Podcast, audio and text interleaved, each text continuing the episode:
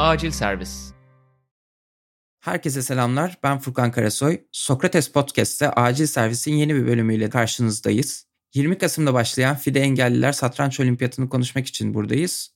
Konuğum da Dünya Satranç Federasyonu Engelliler Komisyonu üyesi sevgili Seçkin Serpil. Hoş geldiniz. Hoş bulduk, merhaba. Nasılsınız? Öncelikle olimpiyat nasıl gidiyor onu sorarak başlayayım.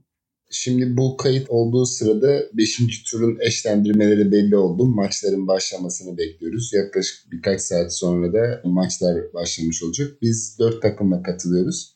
4 takım 27 sporcu ve tam görme engelli sporcuların asistanları ve takım kaptanlarıyla beraber yaklaşık 40 kişilik bir grup. Her gün online bu turnuvayı heyecanla yaşıyoruz. Bugün de birkaç saat sonra 5. tur başları başlayacak. Normalde yanlış bilmiyorsam Rusya'da düzenlenecekti bu turnuva. Ama pandemi şartlarından ötürü online bir formata geçildi. Ve bu olimpiyatlar hakkında bir araştırma yaptığımda ilk gözüme çarpan şey şu oldu. Çeşitlilik başlığı. Çünkü katılımcılara göz gezdiğimizde tüm engelli grupların bu organizasyonda yer alabildiğini görüyoruz. Aynı zamanda cinsiyete dayalı fırsat eşitsizliğini ortadan kaldırmak amaçlı her takımın kadın sporcu barındırması kuralı var katılımcılar arasındaki çeşitlilik sırf bunlarla da kalmıyor. 1941 doğumlu bir sporcuya da rastlıyoruz. 2011 doğumlu bir sporcuya da rastlıyoruz. Her açıdan, her yaklaşımdan birçok farklılık görülebiliyor bu sporcular arasında, bu organizasyonda. Sizin bu konudaki değerlendirmeniz nedir? Yani federasyonun organizasyon bölümünde bulunan bir insan olarak sizin bu online tecrübeye dair deneyimlerinizi öğrenebilir miyiz? Aynı zamanda bu çeşitlilik üzerine neler söylemek istersiniz? Şimdi bu çeşitlilik filenin kendi yapısından da kaynaklanıyor. Dünya Satranç Federasyonu birçok alt komisyonla beraber çalışıyor. Benim içinde bulunduğum komisyon dünyanın farklı yerinden bu konularda çalışmalar yapmış. Ya veli ya da spor bürokratı ya da kendisi engelli bireylerden oluşan bir komisyon. Bu komisyonda hem satranç olarak büyük usta Thomas Zutter var bizim başımızdaki kişi. Hem de birçok bürokrat ve senelerdir satranç organizasyonu yapan kişiler var. Bu çeşitlilik en başta komisyonun zenginliğinden geliyor. Hem devlet bürokrasiyle arası iyi olanlar hem de satranç turnuvası düzenlemiş olan hakem ve oyunculardan bir araya gelen bir komisyon olduğu için çok farklı düşünceler bir araya geliyor. Mesela biri broadcastler üzerine daha çok fikri varken ben mesela işin sinema ve videoları ile de ilgileniyorum. Mesela turnuvanın tanıtım videosu bana ait. Onun kurgusunu komisyondaki bir arkadaşla beraber yaptık. Bu çeşitlilik aslında komisyondan ve FIDE'nin yapısından da kaynaklanıyor. Bu sayede farklı fikirler orada karşılık bulabiliyor. Bu turnuvanın bence en önemli özelliği şu. Daha önce Dünya Görme Engeller Şampiyonası yapıldı ve çeşitli engeller olimpiyatları da çocuklar nezdinde yapıldı. Bu turnuva sizin dediğiniz gibi çok farklı karşılaştırmalara ve tanışmalara yol açabilecek bir turnuva. Çünkü böyle şeylerle rakamlar genelde etkileyicidir. Ben de oraya referans vermek isterim. 61 takım ve 45 farklı ülkeden bir araya geliniyor ve bu insanların çoğunun ortak bir dili yok satranç dışında. Satranç burada evrensel bir bağ oluyor. Yani herkes oynuyor. Maçtan sonra tanışmalar, analizler büyük bir heyecan oluyor. Yani öyle ki turnuvada o tur için yedek kalmış sporcular diye heyecanla maçı izliyor çok güzel bir hava estirdi. Hem Türkiye Satranç Federasyonu nezdinde hem de dünyada çok karşılık bulduğunun kanısındayım. Bir diğer konu olarak da kadınların pozitif ayrımcılığı maddesi. Bununla ilgili çeşitli tartışmalar var. Yani bazıları da diyor ki bu iş böyle olmaz. Hani temsiliyetten de ötede bütün eğitim koşulları ve bütün sürece dahil etmek lazım. Bence böyle bir temsiliyet zorunluluğu güzel. Bu aynı milletvekili kotası tartışmasına benziyor. Bence ne kadar kadın sporcular beraber yarışırsa o kadar iyi olur.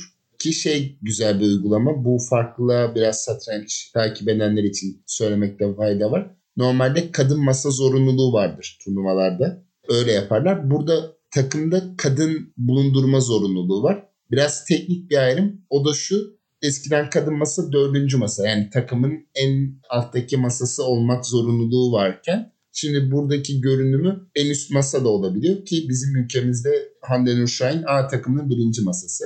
Bu açıdan bu temsiliyetteki bu teknik ayrım da önemli bir şey. Yani kadınlar kadınlarla oynamıyor. Kadınlar erkeklerle de oynayabiliyor. Bence bu açıdan bu çeşitlilik de önemli. Çünkü kadınların kadınlarla oynaması aslında tam olarak bir temsiliyet bize sağlamıyor.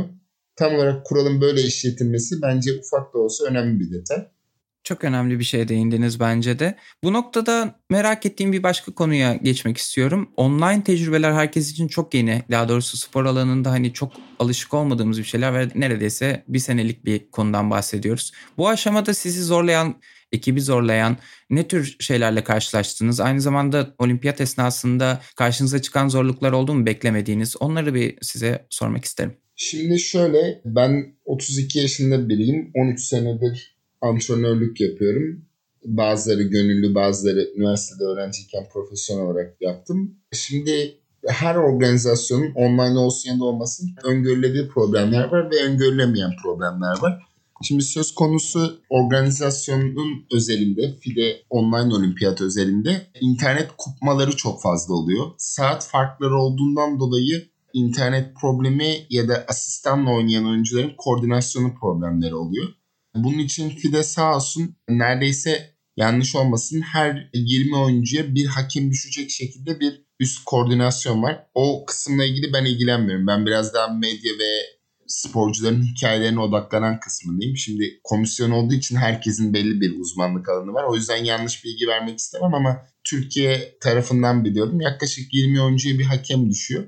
Bu da büyük bir koordinasyon gerektiriyor. Bir sürü WhatsApp grubu var. Benim içinde bulunduğum 8 WhatsApp grubu var. Sırf hakemlerin olduğu var, kaptanların olduğu var. Section section ayrılıyor. Aynı gerçek turnuvada olduğu gibi. Şimdi burada iki önemli mesele var. Online'da karşımıza çıkan. Bir, internet bağlantısı problemleri ve bunun stabil olmaması sizin veya rakibinizin ve bazen de sistemsel oluyor. Hatta bu yakın zamanda FIDE'nin normal olimpiyatında da büyük bir problem olmuştu. Satranç severler bunu takip edecektir. İnternetten araştırabilir. Şimdi buradaki problem şu benim internet bağlantım mı hatalı yoksa turnuva sağlayıcısının bir problemi oldu. Ona göre farklı sonuçlar doğuruyor. Turnuva sağlayıcısının interneti bozuksa o zaman maç yenileniyor. Sizinki ise sizin hatanız. Yani örneğin gerçek maçta telefonunuz çalmış gibi bir sonuç doğuruyor. Bu işin birinci kısmı. Yani teknik meseleler, internete girme, çıkma. İkinci kısmı en az birinci kısmı kadar önemli. Hatta bazen birinci engelin önüne çıkıyor. Hile yapma. Şimdi bilgisayarda yapıldığı zaman her ne kadar fiziksel olarak da yapılsa da fiziksel olarak ortamlarda daha zor. Neden? Çünkü telefon yasağı var. Şimdi burada satranç bilmeyenler de olabilir. Siz günümüzde fiziksel koşullarda bir turnuvaya katıldığınız zaman telefon yasağı mevcut. Ve turnuva salonuna telefonunuza giremiyorsunuz. Bırakın kapalı almayı hiçbir şekilde giremiyorsunuz. Telefonunuzu teslim etmeniz lazım. Bilgisayardayken hep kafada böyle bir şüphe var. Bu şüpheyi bu turnuvada Tornado altyapısıyla ortaya çıkarıyoruz. Tornado diye bir yapı var. Bu FIDE'nin son zamanlarda büyük organizasyonları Tornado üzerinden yapılıyor. Tornado'nun Lichess ve Chess.com gibi platformlardan farkı nedir diye sorabilirsiniz. Ben onu cevaplayayım. Tornado içerisinde bir algoritma daha barındırıyor. Sadece bilgisayar hamlesi ve analizi değil, aynı zamanda bunu kaç saniyede, ne kadar kısa sürede yaptığınıza göre ayrıca bir algoritma işletiyor. Bu da şu anlama geliyor. İki algoritma üzerinden bu hamleyi sizin yapıp yapamayacağınızı bilgisayar öngörebiliyor ve hile anında ortaya çıkıyor. Yani normalde maçlarda Chess.com, Chess gibi başka platformlar var. Chess24 gibi platformlara girdiğinizde sizin bunu ihbar etmeniz ve sistem tarafından değerlendirilmesi ardından size geri dönüş yapılırken burada otomatikman hile ortaya çıkıyor. Bu internet üzerinden yapılan turnuvalarda ortaya çıkan iki temel problem bu problemler için de gerekli çalışmaların yapıldığını söylüyorsunuz zaten. Evet. Bunun bir olumlu yanı da var. Onu da söyleyebilirim. Yani mesela bazı özellikle fiziksel engelli sporcular özellikle Türkiye'de Türkiye Satranç Federasyonu birkaç senedir fiziksel engelli sporcuların turnuvaya erişimine daha çok dikkat etse de ki bunu daha sonra daha detaylı da açabiliriz. Şimdi turnuvaya erişim sıkıntısı çekiyorlar. Özellikle dünyadaki birçok sporcuyla konuştuğumuzda ben röportaj yaptığımda evden rahat rahat satranç oynuyorum ve dünyanın her yerindeki oyuncularla oynayabiliyorum diye bunu bir yandan da olumlu görenler var. Benim şahsi fikrimse ben satranç turnuvasına girmesi, o saat sesleri eskiden analog saatti. Ben saat sesleriyle satranca başlamış biriyim küçük yaşta. Turnuvalara gitmiş biriyim. Ben o yüzden o turnuva atmosferini çünkü turnuva şudur. Maç sırasında hamleyi yaparsınız, saate basarsınız ve yandaki maçlara bakarsınız. Hem kafanızı dağıtmak için hem merak ettiğiniz için. o deneyimden biraz uzaklaşıyorsunuz internette olduğunuzda. Çünkü internette bir grafikte taşlar ileri geri gidiyor. Oysa gerçek turnuvada yanınızdaki sporcu, onun yüzünün ifadesi, tahtadaki duruşu, ikisinin etkileşimi ve o sinerjisini maalesef online turnuvada yaşayamıyoruz. Ama pandemi koşullarında böyle büyük bir organizasyonu yapmak çok güzel bir şey. Çünkü birçok ülkeden sporcuyla tanışma fırsatı bulduk. Yani bu kendi başına çok değerli olduğu kanısındayım. Konuyu old school satranç günlerine getirmişken biraz filmi geri sarmak istiyorum. Sizin bu yolculuğunuz nasıl başladı? Çok küçük yaşlardan itibaren ilginiz olduğunu biliyorum ama bu yolda ilerlemenizdeki motivasyonu öğrenebilir miyim? Şimdi şöyle ben 3,5 yaşında satranç öğrendim. İnternette de çeşitli yerlerde bunun haberleri de var. Hani tekrara düşmek de istemem. Ben babam bana öğrettikten sonra 5. sınıfa kadar turnuvaya katılmıyorum. 5. sınıfta ilk defa takıma seçilince turnuva deneyimi yaşıyorum ve 5. sınıftan beri üniversite son sınıfa kadar çeşitli turnuvalarda yer alıyorum. Kendim Avusturya Lisesi mezunuyum lise takımımda çok fazla hem turnuvalara katıyorum daha sonra oraya da antrenör oluyorum. Üniversitenin son sınıflarına doğru satrançtan biraz soğuyorum. Hem avukat olduğum için hem de sinema benim ikinci tutkum haline geliyor ve yavaş yavaş satrançtan soğuyorum. Ta ki işte bu basına da yansıyan gün batımı deneyiminden dolayı ben bir gün sahilde bir arkadaşımla yürürken bir bankta oturan iki tane beyefendi var. Onların sohbetine kulak kabartıyorum ve biri diğerine gün batımını betimliyor. Sahilden geçenleri anlatıyor. Bu beni çok etkiliyor ve ben görme engelliler için ne yapabilirim diye düşünüyorum. Bir de ben serbest meslek avukat olduğum için kendi tayin edebileceğim bir zamanım var. Görme engellilere gönüllü ders verdikten sonra kısa bir sürede ders verdiğim kurumlardan birinde bir sporcu dereceye giriyor ve bunun üzerine biraz gözler bana dönüyor. Ardından ben 2018 20 Haziran günü federasyon başkanı ile görüşme talep ediyorum ve yaptığım projeleri anlatıyorum. Ben Diyalog Müzesi'nde Türkan Sabancı Görme Engeller İlkokulu'nda ve çeşitli kurumlarda satranç dersi veriyorum. Ve Türkiye Satranç Federasyonu Başkanı'na da bu konuda ben çalışmalarım olduğunu ve bir kitap yazmayı düşündüğümü söylüyorum. Bu konuda da internette bir kitap olmadığı bilgisini alıyorum ama tabii çağımızın birçok insanın aksine ben internette ulaştığım bilgiye çok tamamen inanmıyorum. Çünkü bazı şeyler aktarılmıyor veya gözden kaçırılmış olabiliyor. Ben de bunu öğrenebilmenin en kolay yolunun Batum'da Dünya Satranç Olimpiyatı vardı 2018'de. Oraya gidip hem sunum yapmak hem bu kitaptan bahsetmek. Eğer varsa böyle bir kitap bunu öğrenmek ve en azından kimseyi sorumluluk altına sokmamak adına hem de Türkiye Satranç Federasyonu'nun yaptığı projeleri, benden önceki projelerini de anlatmak istedim. Orada Engelsiz Satranç diye bir sunum yapıyorum. Komisyondakiler çok büyük ilgi duyuyor. Ben bir de bunu bir video eşliğinde yapıyorum. Ve engelsiz satrancı orada aslında isimsel olarak başlatıyorum. Bu hikayeye başlarken bu sunumun şöyle bir önemi var. Ben sunumda bu insanları tanımadığım için klasik sıkıcı PowerPoint sunumları olmasın diye değişik bir başlık ve değişik bir konseptle yapıyorum. Chess Without Boundaries yani bu engel tanımayan avukatlar ve engel tanımayan doktorlara binaen. Bu bence satrancın ruhuyla da özellikle bu turnuvanın ruhuyla da çok bağdaştığını düşündüğüm bir slogan. Ve o günden bugüne gerek Türkiye Satranç Federasyonu nezdinde gerek Dünya Satranç Federasyonu'nda gerekse engelsiz satranç hareketiyle çeşitli projeler üretmeye çalışıyorum. Avukatım, o devam ediyor. Bu satranç hikayem bugüne kadar böyle geliyor bu turnuvaya kadar. Bu anlattıklarınızın hepsini teker teker sormak istiyorum aslında da öncelikle şuradan bir size soru yönelteyim. Görme engelliler için eğitim metodolojisi diye bir kitap bu bahsettiğiniz kitaplardan biri yazdınız ve 6 dile çevrildi bu. Almanca, İngilizce, Rusça, İspanyolca, Arapça ve Fransızca olmak üzere. Aynı zamanda görme engelliler için bir seri de başlattınız. 12 adımda satranç öğreniyorum diye. İnternet üzerinden ulaşabilmek mümkün. Dinleyicilerimize bunu da not düşeyim. Bu iki çalışmanın ardından gelişim ve fırsat eşitsizliği başlıkları üzerinde de çalışmalar yürütülüyor ve bu konularda engelli sporcular hakkında ne tür çalışmalar yapılabilir? Bu kitaplardan sonra ne tür projeleriniz olur?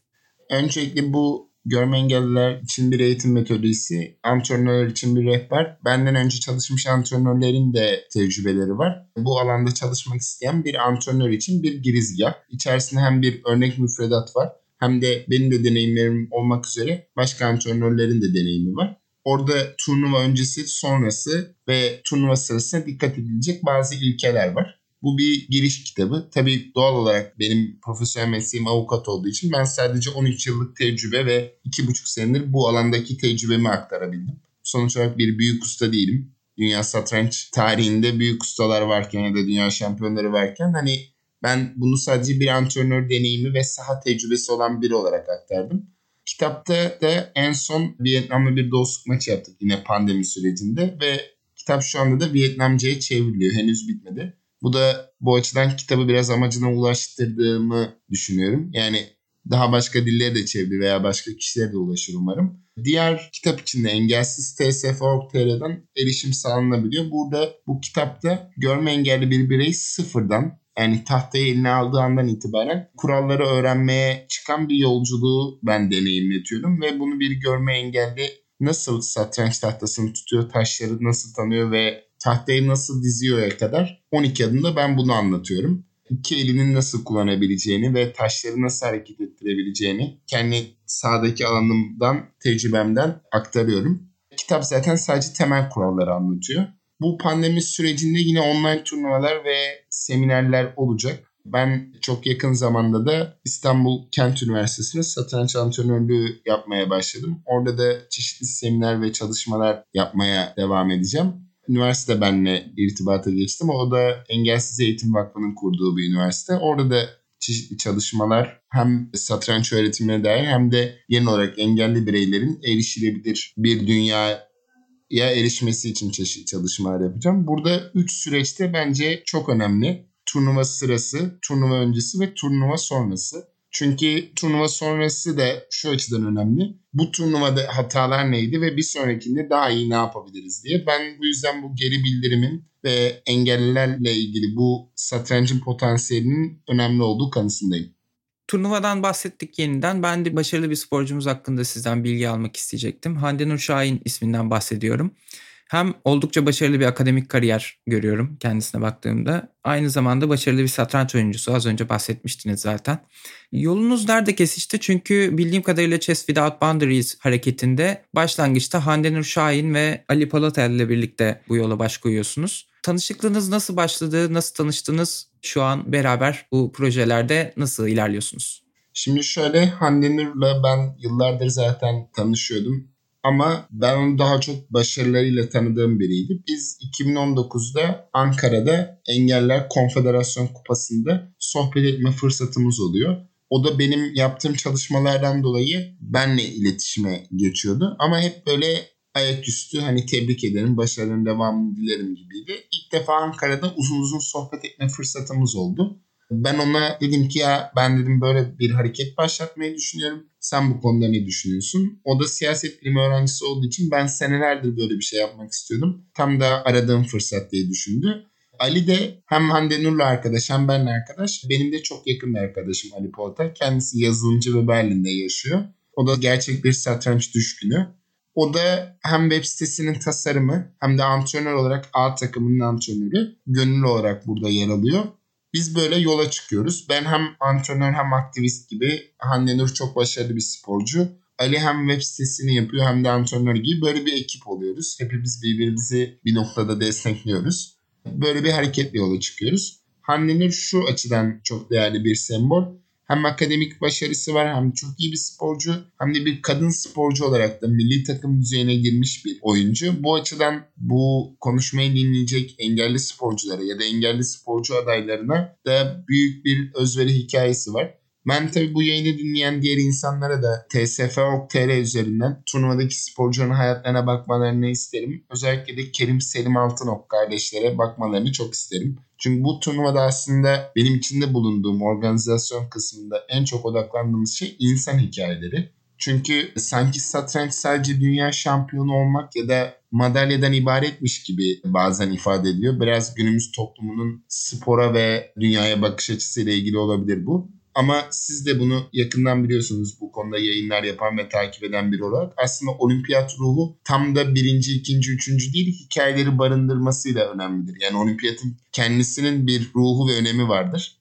Yani kimse 1-2-3 gibi değil o olimpiyatı toptan bir süreç olarak ele alır ve bütün spor severler de o olimpiyatta tüm sonuçları izlemeyi sever. Yani birinci kim olmuş sonuca bakma veya bunu kafada tutmak gibi değil. Bütün o süreç ve rekabetin yoğun olmasını takip eder. Bence bu açıdan bu FIDE Online Olimpiyatta sürpriz sonuçları ve kıyasaya mücadeleleriyle heyecan verici. Kesinlikle katılıyorum söylediklerinize. Hatta yanlış hatırlamıyorsam siz de Magnus Carlsen gibi büyük bir oyuncunun bile galibiyet oranını açıklayıp satrancın kazanıp kaybetme odaklı bir oyun olmadığını, çok daha fazlasını ifade ettiğini belirtiyorsunuz. Yanılıyor muyum? Evet burada bu önemli. Sanki şöyle bir şey var. Magnus Carlsen şu anda birçoklarına göre dünyanın gelmiş geçmiş en kuvvetli oyuncusu kabul ediliyor. Benim şahsi düşüncem Kasparov ama Carlsen de en kuvvetli oyunculardan biri. Bu durumda dahi yani şöyle düşünün herhangi bir alanda karşılaştırmak için satranç bilmeyenler için de söylüyorum. Şöyle düşünün futbol maçlarının 3'te 2'si berabere ya da bir basketbol takımı sadece 3'te birini kazanıyor gibi düşünün. Bu oran aslında tam da satrancın karakterinize kattığı noktayla alakalı bir şey. Yani siz mükemmele yakın oynasanız, hiçbir hata yapmasanız da rakip de hata yapmazsa maçı kazanma şansınız yok. Bu da size bir başka görüş, bir başka bilişsel yetenek kazandırıyor. Elinizden geleni iyi yapma ve performansı koruma. Ki dünya şampiyonlarının birçoğunun, Carlsen de bundan azade değil, en büyük özellikleri kötü konumları kurtarmalarıdır. Yani ya kötü konumlarla berabere kalır ya da kaybedecekken kazanırlar. Tam olarak da dünya şampiyonlarının ortak özelliğine baktığınızda kararlı olmaları, vazgeçmemeleri, hedefe odaklı olmaları ve bir an olsun asla umutsuzluğa düşmemeleri. Bunun olimpiyat ruhuyla da satrancın genel ruhuyla da çok doğru olduğunu düşünüyorum. Yani bu kararlılık ve hedefe doğru gitme. Çünkü birçok satranç ustasının kendi hayatına baktığınızda bunu Anant, Kramnik ya da Kasparov, Karpov ve daha önceki şampiyonlara baktığımızda her birinde şu ortak şeyi görürsünüz.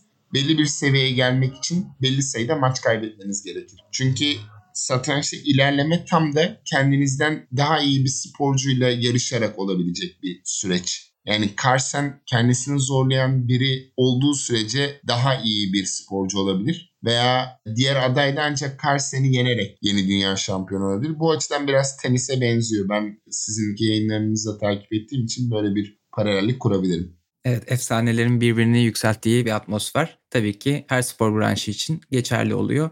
Bu noktada Carlsen'den konuştuk. Ben daha genel bir soru soracağım. Satranç sporuyla alakalı bir soru soracağım. Dünyanın belki en eski sporlarından birinden, oyunlarından birinden bahsediyoruz. Ve bu pandemi dönemiyle birlikte satranca karşı ilgide bir patlama olduğundan bahsetmemiz mümkün olabilir diye düşünüyorum. Hatta FIDE Başkanı Arkady Dvorkovich de bir söyleşisinde online katılımların en az iki katına çıktığından bahsediyordu ki bu bahsettiğim röportajın üstünden geçen zamanda bu sayı daha da artmış olabilir elbette.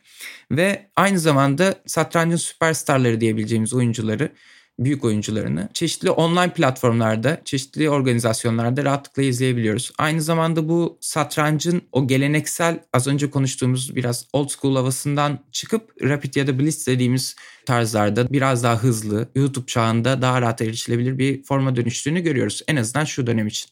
Bunun ilgiyi arttırdığı da söyleniyor kimi yerlerde. En azından yeni jenerasyonda hani buraları daha çok takip eden insanlar ya da genç jenerasyonda bunun satranç ilgisini arttırdığı söyleniyor. Sizin bu konudaki yorumunuz ne olur? Ya da aynı şekilde sizin böyle bir beklentiniz var mı online platformlarda satranç turnuvalarının artmasıyla alakalı?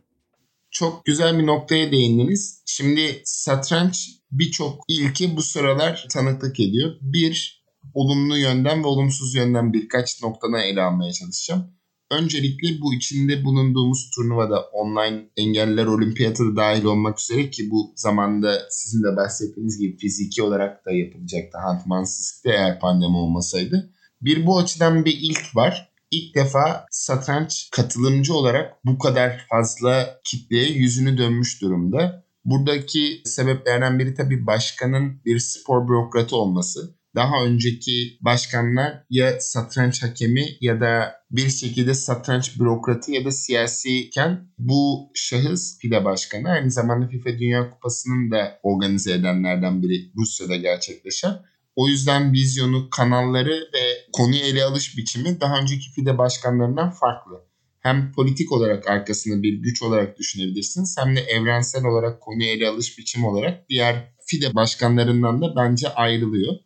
Bunun bir etkisi var. Yani böyle bir engelli olimpiyatı ve bu komisyonun ve birçok yerde katılımcılığı arttırmaya çalışıyor. Carsen özelinde dünya starlarının büyük çabaları var. Özellikle Carsen'i ben her ne kadar oyuncu tarzı olarak sevmesem de buradaki çabası su götürmez bir gerçek birçok sponsorlu turnuva düzenledi ve bu pandemi sürecinde normalde turnuvalara gidip para kazanabilecek sporcuları bir şekilde finanse etti. Ve kendisi de birçok satranç platformu oluşturdu. Biri Chessable, bu satranç eğitimiyle ilgili bir platform. Bir de Chess 24'ün hisselerini aldı. Ya tamamen sahibi oldu. Şimdi bu detaya hakim değilim ama bayağı ekonomi ve borsaya da ilgi duyuyor Carson. Yani biraz eski model Scarface filmlerini andırmak gerekirse şu anda Carson gerçekten satrancın mali anlamda patronu da aynı zamanda. hem en iyi oyuncu hem de ekonomik olarak da patronu konumunda. Yani biraz ağırlığını hissettiriyor. Tabi burada şey bundan azade düşünülemez. Bu bana ait bir söz değil ama şu an kime ait olduğunu söyleyemeyeceğim. O yüzden yanlış bilgi vermek yerine anonimleştireyim. Şöyle bir satranç tarihçisinin bir sözü vardır tüm şampiyonlar kendi ideolojik çağını yansıtır. Tüm dünya satranç şampiyonası tarihi için bunu düşünebiliriz. Soğuk Savaş dönemindeki şampiyonların tipolojisiyle Birinci Dünya Savaşı ve İkinci Dünya Savaşı arasında ve sonrasındaki karakterler ve şampiyonlar dönemin ruhundan doğrudan etkileniyor. Carlsen de bence biraz dönemin ruhunu yansıtıyor. Yani pragmatik, sonuç odaklı. Bu onun oyun tarzına da yansımış durumda mesela taktik olarak veya domine etmesi olarak değil neredeyse eşit sayılabilecek oyun sonlarını kusursuz bir oyun sonuyla oynayarak kazanıyor. Yani çok ince ve teknik olarak maçları kazanıyor. Öyle ki karşılarındaki diğer süperstarları dahi zorlayacak ve onları psikolojik olarak tahribat edecek kadar kusursuza yakın bir oyun sonuna sahip. Belki de gelmiş geçmiş en iyi oyun sonu oyuncusu olabilir. Burada tekrar konuya dönmek gerekirse benim kendi nazarımda Rapid, Blitz ya da ağır turnuva bunların hepsi satrancın görünümleri. Ben satranca baktığımda sadece basit bir masaüstü oyun görmüyorum. Ki ben en başta öğrendiğimde, babamdan öğrendiğimde ben turnuvaların olduğu, dünya şampiyonlarının olduğu bir oyun olarak değil, bir Monopoly veya Scrabble'ın alternatifi gibi hayatımda konumlandırmışken turnuvaya gittiğinde dünyası değişen bir sporcuyum. Açıkçası Rapid ve Blitz'le beraber büyük bir kitleye ulaşması olumlu bir şey.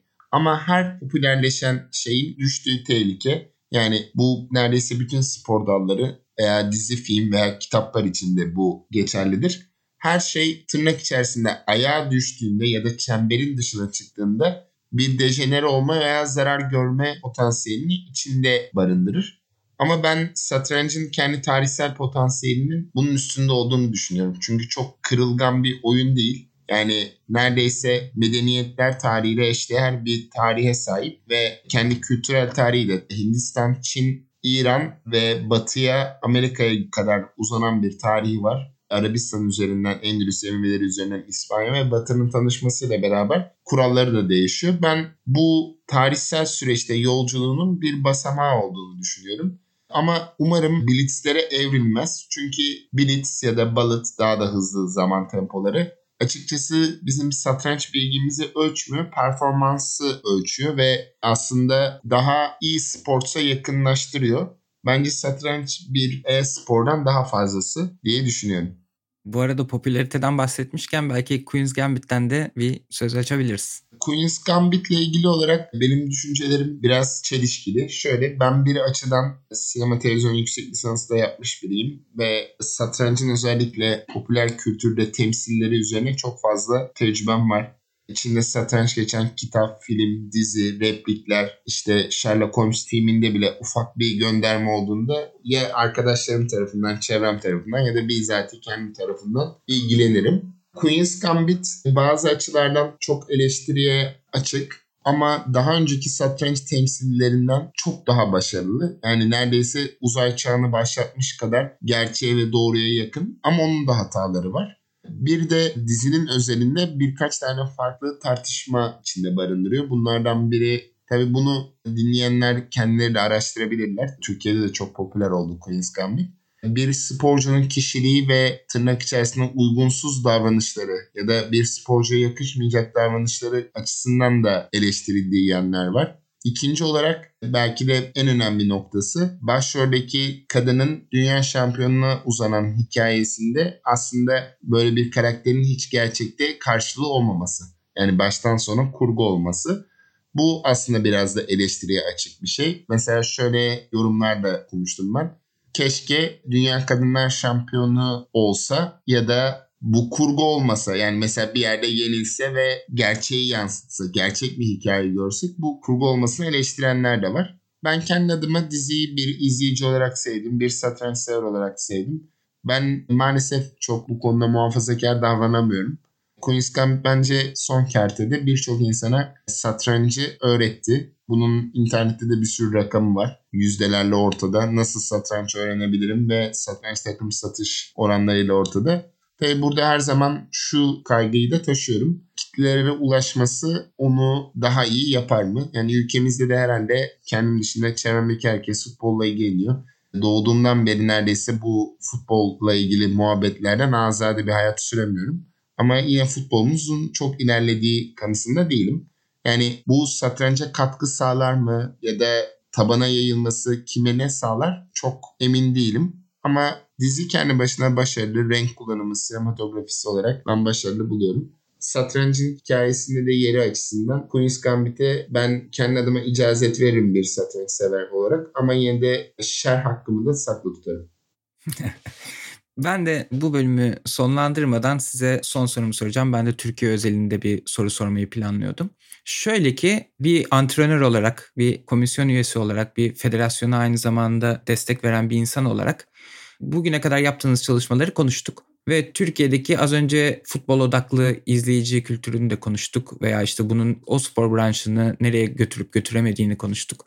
Sizce satrancı olan ilgi konusunda ne tür bir yol izleyecek Türkiye bu çalışmalar ışığında veya planladığınız başka çalışmalar için halkta veya işte medyada veya federasyon özelinde gerekli desteği görüyor musunuz? Ne tür zorluklar yaşıyorsunuz? Hepsini birlikte sizden dinlemek isterim. E, şimdi şöyle Türkiye Satranç Federasyonu Başkanı nezdinde bana her zaman destek oluyor ama gerek pandemi koşulları olsun gerekse yönetimin kendi öncül işleri de olsun bazen ikinci plana itilebiliyor.